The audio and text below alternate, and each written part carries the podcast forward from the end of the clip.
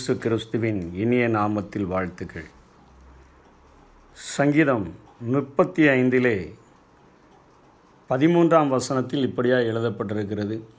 அவர்கள் வியாதியாக இருந்தபோது ரெட்டு என் உடுப்பாக இருந்தது நான் உபவாசத்தால் என் ஆத்மாவை உபத்திரவப்படுத்தினேன்.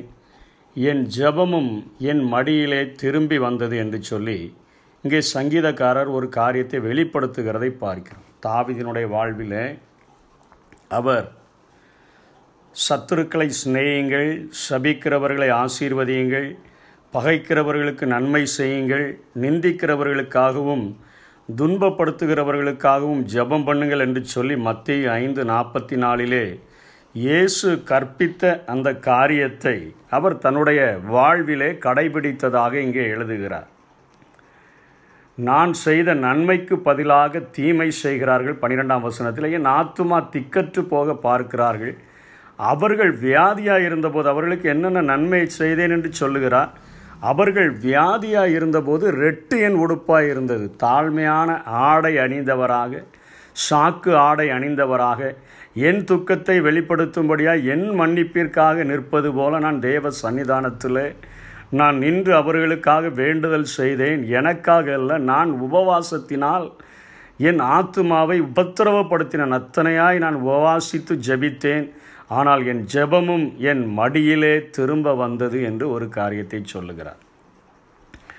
அந்த நாட்களிலே அவர்கள் தேசத்தை ஜெயிப்பதற்காக மாம்சி மாம்சீகத்தில் போராடுகிற மாம்சத்தில் போர் செய்கிறவர்களாய் இருந்த போதிலும் அவர் ஒரு தேசத்தை ஒரு நல்ல ஆட்சியை கொடுக்கக்கூடிய பொறுப்பில் இருந்த போதிலும் அவர்கள் அவருடைய தேசத்தில் இருந்த ஜனங்கள் இருபதாம் வசனத்தில் அவர் சொல்கிறார் அவர்கள் சமாதானமாய் பேசாமல் தேசத்தில் அமைதலாய் இருக்கிறவர்களுக்கு விரோதமாய் வஞ்சகமான காரியங்களை கருதுகிறார்கள். எனக்கு விரோதமாய் தங்கள் வாயை விரிவாய் திறந்து ஆ ஆ ஆ என்று எங்கள் கண் கண்டது என்கிறார்கள். இப்பொழுது அவர்கள் மாத்திரம் இவருக்கு இடைஞ்சலை பண்ணவில்லை. களைகளாக இருக்கக்கூடிய அவர்கள் நல்ல பயிர்களாக இருக்கக்கூடிய தேசத்திலே அமைதலாக இருக்கிறவர்களுக்கு விரோதமாக வஞ்சகமான காரியங்களை செய்து என் தேசத்திலே கலவரங்களை தூண்டி விடுகிறவர்களாக அவர்கள் இருக்கிறார்கள். என் தேசத்திலே கலவரங்களை என் ஆட்சிக்கு விரோதமாக என் நல்லாட்சிக்கு விரோதமாக என்னுடைய பெயருக்கு களங்கம் விளைவிக்கும் வண்ணமாக அவர்கள் இப்படிப்பட்ட காரியத்தை செய்கிறார்கள். அவர்களுக்காகவும் நான் இப்படிப்பட்ட ஜபத்தை நான் செய்தேன் ஆண்டவரே.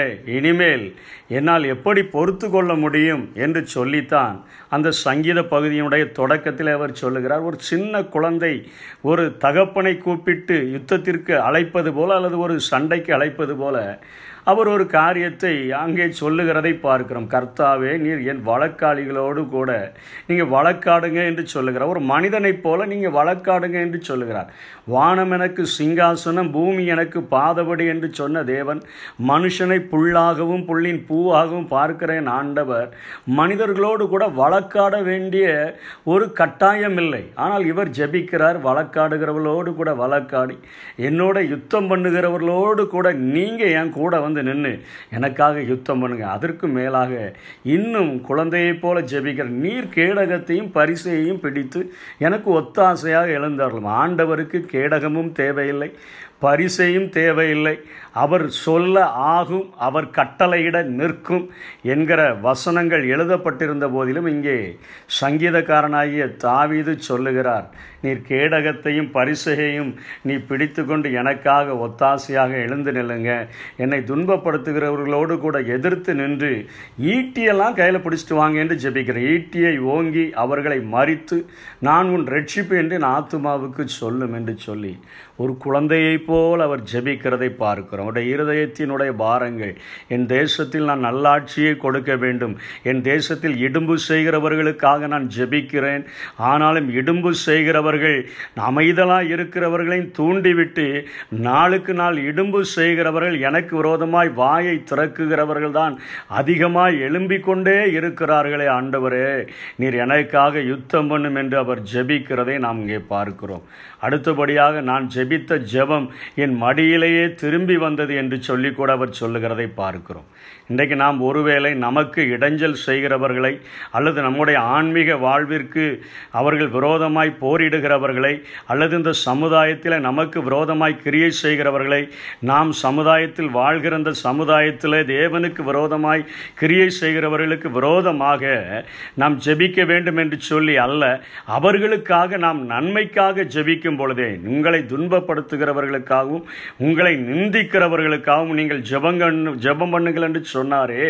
அந்த வசனத்தின் மூலமாய் கூட ஆண்டவர் நம்மை ஆசீர்வதிக்கக்கூடியவராக இருக்கிறார். என் ஜெபம் என் மடியிலே திரும்ப வந்தது என்று சொன்னால் ஒரு மேகம் ஒரு உருவாகுவதற்கு அநேக பூமியிலே காணப்படுகிற நீர்த்துளிகள் வெப்பத்தின் மூலமாக நீராவியாக மாறி மேலே சென்றது ஒரு மேகமாக உருவெடுக்கிறது.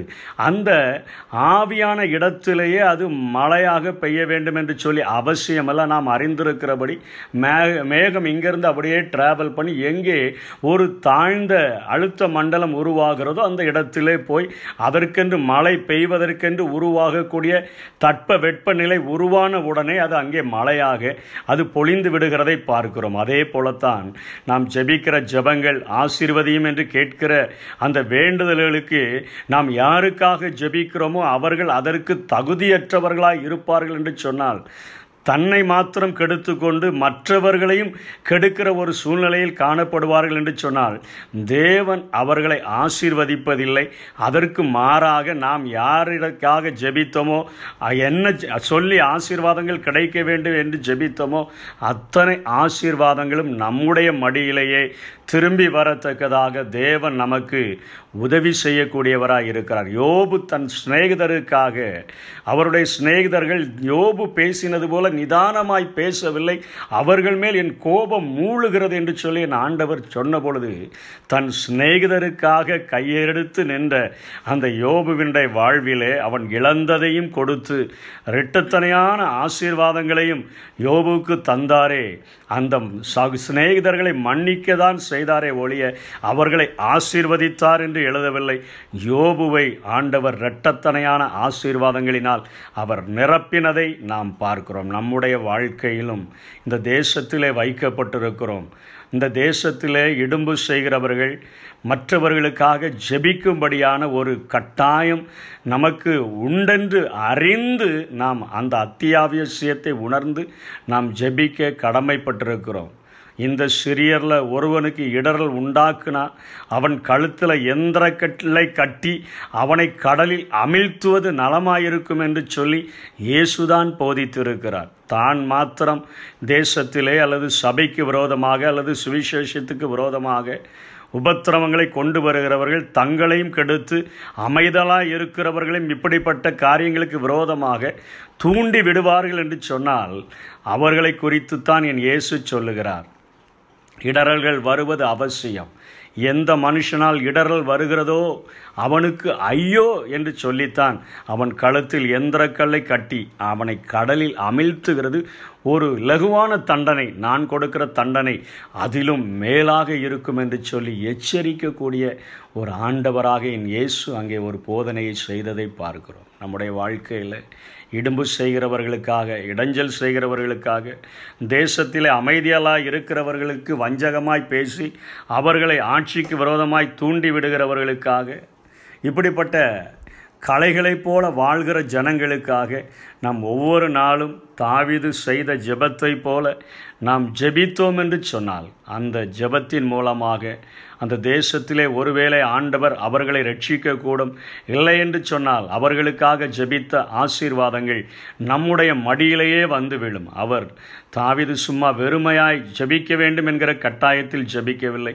தன்னுடைய ஜெபத்தின் பாரத்தை சொல்லிக் கொடுக்கிறார். என்னுடைய இருதயத்தில் வியாதியாக இருந்தபோது அவர்களெல்லாம் வியாதியாக இருந்தபோது நான் என்ன ஒடுக்கி கொண்டு நான் உபவாசம் செய்து கொண்டு என்னை நான் உபத்திரவப்படுத்தி கொண்டு நான் ஜெபம் செய்தேன் என்று சொல்லுகிறார். நொறுங்குண்ட இருதயத்தோடு நறுங்குண்ட இருதயத்தோடு மற்றவர்கள் மேலே உடைந்த ஒரு உள்ளத்தோடு கூட நாம் அவர்களுக்காக வேண்டுதல் செய்தோம் என்று சொன்னால் அவர்கள் அதற்கு பாத்திரவான்களாக இருந்தால் அந்த ஆசீர்வாதங்கள் அவர்கள் சிரசின் மேல் வந்து அடையும். இல்லை என்று சொன்னால் அந்த ஆசீர்வாதங்களை பெற்றுக்கொள்கிறதற்கு நாம் தகுதியுள்ள பாத்திரங்களாய் மாறிவிடுகிறோம். இப்படிப்பட்ட கிருபைகளை தந்து தேவன்தாமே நம் நம்மை ஆசீர்வதிப்பாராக. ஆமே